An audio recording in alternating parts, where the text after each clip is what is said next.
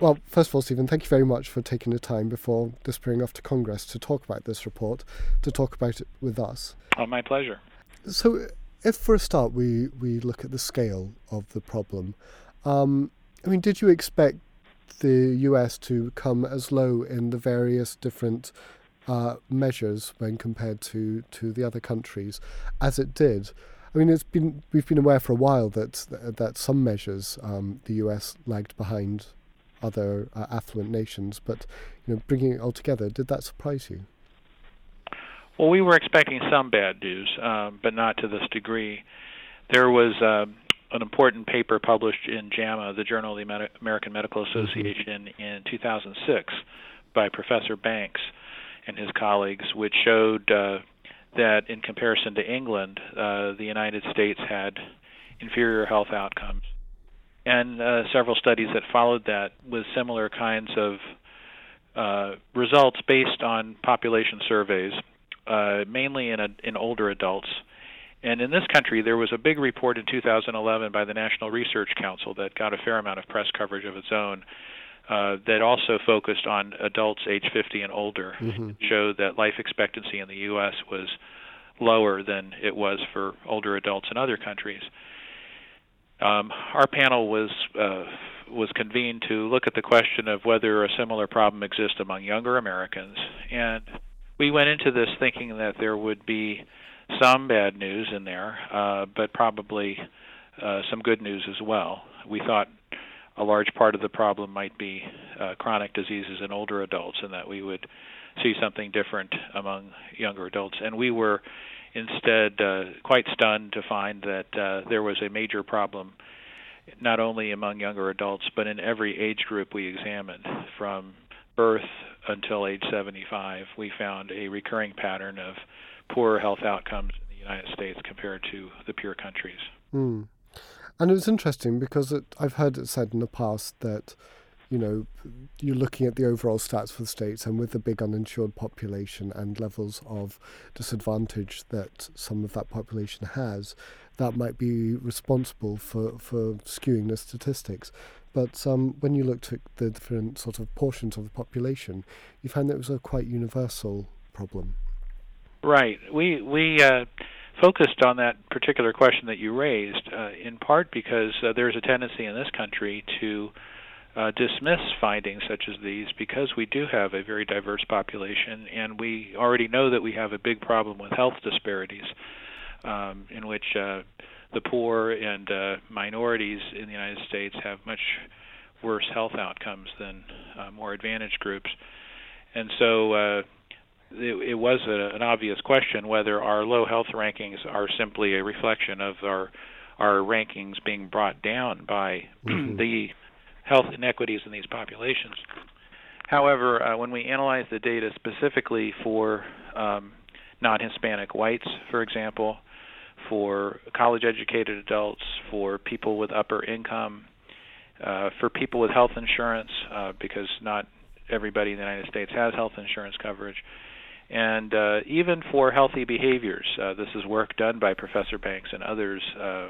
Melissa Martinson and other researchers uh, have shown that even Americans who don't smoke or who have healthy body weights are still in worse health than people who don't smoke or have healthy body weights in other countries.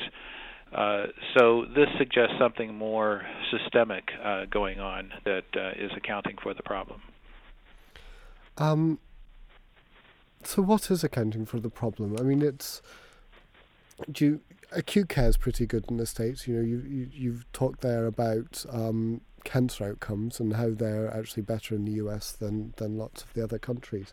But uh, so, is it chronic care that's the problem? Is it preventative medicine, public health? Um, do you think the, the the problem lies in any one particular area? Well, that's the problem uh, that we encountered. We actually would have liked it if we we could come up with a single explanation. We when we went looking for explanations for uh, the health disadvantage that we uncovered, the immediate challenge we face is that we were finding a health disadvantage in so many different types of health conditions, ranging from infant mortality to car crashes to violence to diabetes and obesity uh, to arthritis and disability. Um, and a single explanation for all of those uh, is is difficult to come by. Uh, we did go about it very scientifically. We looked systematically at the various types of influences on health. So we, we looked at differences in the healthcare system in the United States versus other countries. Mm-hmm. We looked at differences in individual behaviors between Americans and people in other countries. We looked at social and economic factors because social determinants of health are, are very important. We looked at the physical and social environment because there's a growing body of evidence that our behaviors and many other factors that affect health are shaped by where we live and mm-hmm. our social environment. Um, and and ultimately, we looked very upstream to policies and social values that shape those conditions to see if that uh, could could bring an answer. And interestingly, in every category we examined, we found uh, clues to the health disadvantage, but also a similar pattern of the U.S. slipping behind other countries in those various uh, factors that affect health. So, for example, uh, poverty uh, is an important influence on health, and the U.S. has one of the highest poverty rates in uh, the industrialized world, and it it uh, it it developed that pattern uh, decades ago, around the time that the deterioration in life expectancy started occurring. We looked at education and found data showing our performance in educating young people is slipping behind. Obviously, our healthcare system has major deficiencies re- relative to health systems in other countries, and so on. We we found that in every category we examined, there was not only potential explanations for the health disadvantage, but a disturbing pattern of um, the U.S. losing ground to other countries for a period of some years. Mm. So I'll pick up on that in a little bit. But what was very striking is the youth aspect to this kids in America are less likely to reach 50 than in other countries. And a lot of that comes down to sort of behavioral things. What did you find there? Well, when we first saw that, that statistic you just mentioned, that youth in America are less likely to reach age 50, uh, we assumed what, what that was uh, reflecting was uh, perhaps higher rates of uh, obesity and diabetes, um, manifesting themselves perhaps more among adults in their 30s and 40s and, and affecting their health. We were not prepared for uh, what we found, which was that that that problem of youth not reaching age 50 uh, begins at birth. So uh, infants born in the United States are less likely to reach their first birthday than infants in other countries children are less likely to reach age five in the United States than they are in other countries. So we're we're not talking here exclusively about uh, certainly not chronic illnesses. We're not even talking about uh, uh, shootings or or other sources of violence that affect uh, older youth. Uh, even in the earliest ages, uh, we are seeing a pattern of health disadvantage. Asthma rates uh, higher than in other countries. By the time we reach the teenage years, uh, we found uh, a, a real disturbing pattern of not only higher death rates among U.S. teens compared to teens elsewhere, um, and you know very high rates of deaths from car crashes and uh, violence, the highest among teens uh, uh, in any high-income country. But uh, also higher rates of, of diseases, the highest teen pregnancy rates, the highest uh, rate of infections with sexually transmitted diseases the highest uh, rate of infection with HIV, and so forth. Uh, again, a pervasive pattern uh, that cannot be uh, attributed to one particular health problem. And again, was that across the demographics, or was it were particular populations more likely to um, to suffer from that? The data did not allow us to to do that kind of analysis for every health health outcome we looked at. Mm. Uh, and really we need more research along those lines to help unpack uh, who are the subgroups that are most affected by this. Um, we know, for example, in this country that uh, that uh, uh, U.S. black males uh, have higher rates of of injuries from firearm uh, related causes, from homicide and so forth. So it's it's one would think that some of this is disproportionately impacting certain racial or ethnic groups, but we were not able to uh, tease that out uh, in our analysis. but for those health outcomes uh, that where we had data that did enable us to do this, and, and that included, for example, infant mortality data, uh, life expectancy, and the prevalence of various chronic illnesses, uh, where we could uh, isolate the rates for uh, non-Hispanic whites or for people with uh, high educations and so forth, we saw the same pattern. You're painting a pretty bleak picture of the healthcare in the States. Do you think it's the, the fault lies in the system of healthcare itself? Um, you know, the, the private medicine, the, the balance of primary, secondary care, things like that? Or is it more of the social side of it? Americans very libertarian um, and perhaps wouldn't allow some of the the nannying that some states and perhaps Europe would be able to do with their population. Where do you think on that sort of spectrum the the problem lies? Well, we we have a bit of a laundry list of, of problems that we uncovered that are potential contributors to this. Uh, so when we looked at the healthcare system, we observed obvious differences uh, between our healthcare system and other countries that could be contributing to this problem.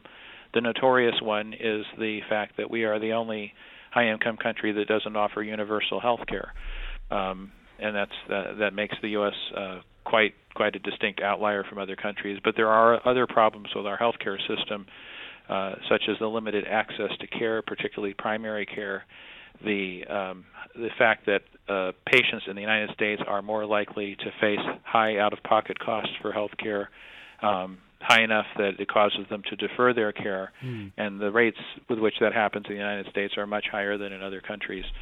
Um, and there are problems with chronic illness management uh, and coordination of care. American patients are more likely to report problems with those issues than uh, people in in other uh, countries. Uh, but that doesn't explain the high rate of shootings, for example. Um, so you know we end up turning to behaviors and. Uh, uh, the high rate of obesity uh, clearly relates to the fact that Americans consume more calories per capita than people in any other country. Um, the uh, possession of firearms is an issue. Unsafe driving practices. Americans are less likely to fasten their seatbelt, wear motorcycle helmets. Uh, they are more likely to die in car crashes involving alcohol, uh, and so forth. So that suggests uh, behaviors, but we know that behaviors are partly matters of personal choice, but also very much shaped by the environment in which we live. Mm. And we found evidence that the way our cities are organized in terms of transportation systems and access to healthy food um, create a more inequitable, inequitable distribution of healthy resources, so that uh, residents of uh, European cities tend to have more opportunities to walk and cycle, for example, have an easier time reaching stores that sell healthy food than uh, people living in American cities simply because of urban design. So there's a lot of blame to pass around in terms of where the potential problems are. But to get to your question, uh, mm-hmm. when we stepped back from all of this and looked at the pattern across all of these health conditions and all of these problems, there were some recurring themes that led us to start thinking about uh, political science issues and, and how we govern uh, in the United States and how our values and lifestyle may be uh, shaping a lot of these issues. That there were there were common themes behind the fact that uh, uh, Americans uh, are more likely to engage in unhealthy behaviors. That they lack a system that offers universal health insurance and also have higher poverty rates and a weaker social safety net. Um, and that did bring us back to thinking about uh, the uh, the value system in the United States and how that might be a factor. Mm. Mm. The problems that you've sort of talked about in the U.S., you know, they're they're not just U.S. problems, um, but they they seem to be more acute, perhaps. So, do you think the U.S. perhaps is just in the vanguard that that is that is a, a worrying uh, possibility. Um, we uh, we discuss this uh, in our report. Um, to some extent, there's reason to think that uh, the U.S. Uh, is not just on the leading edge of a of a pattern, but really uh, stands out from the other countries in in in in some of these issues. But on the other hand, there's other indicators that make us worry that European communities are following in our path. And to that extent, our efforts to try to understand and to do research on why this is happening to us may yield results that are instructive to other countries. Uh, to cite a couple of examples, the obesity epidemic, uh, obviously we're leading the way here in America, but uh, obesity rates are climbing in other countries. And to the extent that uh, that is shaping our, our health problems, then, then there's uh, bad news down the road mm-hmm. for other countries. Another another area where the U.S. is actually excelling over under other countries is smoking. Um, our smoking rates uh, used to be the highest in the world in the 1950s and 1960s, um, and then be, began to decline due to successful tobacco control efforts. As a result of that, we've been able to actually track a decline in tobacco related uh, deaths um, in many age groups in the United States our older Americans are still um, paying the price for their high smoking rates, but we think going forward, tobacco will be less a contributor to our health disadvantage. Um, and we worry that smoking rates in other countries uh, are still increasing, um, and that that could uh, that could shift patterns over time and and, mm. and uh, bring a disadvantage to, to other countries that are current, currently not yet feeling the full brunt of uh, the high smoking rates that they've experienced. Commenters um, on your report, uh, particularly I think I read in the Washington Post, they've been bemoaning the sort of lack of engagement at this, in this issue at a legislative level. Um, do you think the the problem there is just complacency. The US was, you know, well ahead of the, the rest of the world in terms of a lot of these metrics at one point. Um, and do you think that, you know, they've just taken their eye off the bo- taken their eye off the ball, as it were? Well, in fairness to them, I, I'm not sure there was much awareness of this problem. Uh, in the scientific community, we we were tracking this evidence for a few years now I don't think the American public or their leaders necessarily were tuned into this. Uh, in recent years, with the healthcare reform debate uh, after President Obama uh, took office, brought more attention to the fact that we spend a lot more money on healthcare than other countries do, and the typical line was, "We don't get our money's worth." Mm. That our health outcomes are quote no better. Um, but I don't think it was understood that it's it's worse than that. It's not that our health outcomes are no better. Our our health outcomes are terribly worse, and and the scale of the disadvantage I don't think was widely known. Uh, our report is probably the first uh, publicly uh, visible body of evidence to, to draw attention to the uh, the the scope of the problem, and it was just released last week. so uh, I think the complacency going into it might have been partly out of ignorance, and and to some degree uh, a, a bias that here is often referred to as American exceptionalism. Mm. Uh, the notion that uh, you know we do better in everything um, tends to blind people's eyes to realities, um, and I think to some extent that uh, that has uh, uh, been an issue as well. But the fact that uh, we did a briefing on Capitol Hill last week when this report came out, and I've been asked to return to Capitol Hill today to do a, a larger briefing to a larger audience. Uh, suggests that uh, it is getting some more attention now. Uh, whether that's going to lead to any action is another story, and we can talk more about uh, the uh, the contextual factors here in the United States that might stand in the way of any action being taken. But uh, at least people are are beginning to pay more attention to the issue. Hmm. I mean, the problems are, you know, multivariate. There's going to be political, you know, resistance to change. There might be um, ideological resistance to, to some things as well. But imagine you were the benevolent dictator of uh, the U.S. What would you do at this point to try and turn those um, those declining stats around? Well, we, we make three recommendations in our report. Uh, apart from the uh, obvious one, which is more research is needed. uh, we have an entire chapter that details for the scientific community a whole set of important needs around data collection and research. but uh, we emphasize that uh, we should not wait for more research before taking action. And the three areas of action that we recommended was number one, to uh, pursue national health objectives. Uh, we identified uh, in this health disadvantage nine areas uh, where we suffer. so they they include such things as adverse birth outcomes and sexually transmitted diseases, uh, mm-hmm. obesity, diabetes, uh, violence, uh, car crashes, and so forth. And each of those topics has been the subject for many years of, of blue ribbon panels uh, that have conducted systematic evidence reviews and identified effective strategies to deal with those problems. So we already have a toolbox full of potential solutions for each of those areas. Um, the problem is not that; it's it's the lack of resolve and resources to address them. So, one of our lead recommendations is that it's time for us to implement those strategies and to intensify our efforts around improving population health, um, or or else the health disadvantage is going to uh, to worsen. Um, the second one, though, is that uh, the uh, support for government and others to intensify those efforts is not going to emerge unless there's uh, unless there's a, a, public outcry for it. Um, and therefore, we uh, our second recommendation is the need to alert the public to the problem and to stimulate a national discussion uh, about the trade-offs Americans are willing to make uh, if they're serious about improving their health.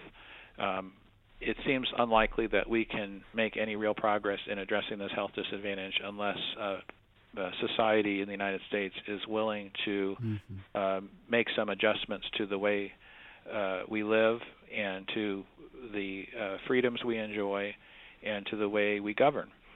And uh, those are difficult changes that are painful uh, to American society, and so we ha- we face a difficult choice between whether we want to do those things or we want our kids to die younger uh, than they need to. Uh, and then the third recommendation is to study what countries elsewhere are doing to produce their better health outcomes. Um, to learn from them how what policies they have implemented, what strategies they have used to help them achieve the better health outcomes, and see whether any of those lessons can be applied to the U.S given the bipartisan nature of American politics at the moment and the kind of political fighting that's going on, do you think, do you have any hope that that your recommendations there are actually going to to take root? Ah, that's probably the hardest question you've asked me. Um, I wish you were asking that, question of me 20 years ago when I was younger and and more uh, optimistic. Um, it's it's a time right now that's very frustrating in the United States because uh, dialogue around public policy uh, often has very little to do with the facts and reality. Uh, it's it's all about sound bites and uh, and ideology. Um, we have brought together a uh, a voluminous report uh, packed with data and statistics uh, that has undergone as as rigorous a scientific review as you could imagine. Um, and I worry that uh, its findings will still be uh, pushed aside because it doesn't conform with the ideology of elected officials and politicians. Um, one one uh, uh, likely reaction to the the issues we're raising is uh, for politicians to say, "Well, this is all well and good, and uh, you know, it, it, it's understandable that this panel thinks that we should spend more on social programs and public health programs, but uh, we are in a fiscal crisis and we are wringing our hands trying to solve the the the uh, imbalanced budget, and we simply can't afford to spend any more money mm-hmm. on those issues. Uh, our our response to that is that uh, there is no shortage of money. Uh, the American health system spends more money on health than any other country in the world, uh, 2.8 trillion dollars per year. Um, it, it's it's not that we lack the money; it's how we're spending it. Uh, we reviewed data uh, in our report uh, comparing the ratio of healthcare spending and social spending across high income countries. And the U.S. is a clear outlier in terms of the large proportion of dollars spent on health care versus social programs. Uh, the countries uh, that are producing the better health out- health outcomes spend more on those social programs than they do on health care and have better health outcomes. Mm-hmm. And even within the United States, uh, we find that states uh, like Minnesota, for example, and other states that have distinctly better health outcomes than other states spend more on social programs than they do on health care. Um, so really, what we're uh, uh, getting at is is uh, uh, not so much a lack of dollars, but uh, really ideological issues with the appropriateness of spending money on such programs, and, that's that's going to be a difficult challenge to address. Mm.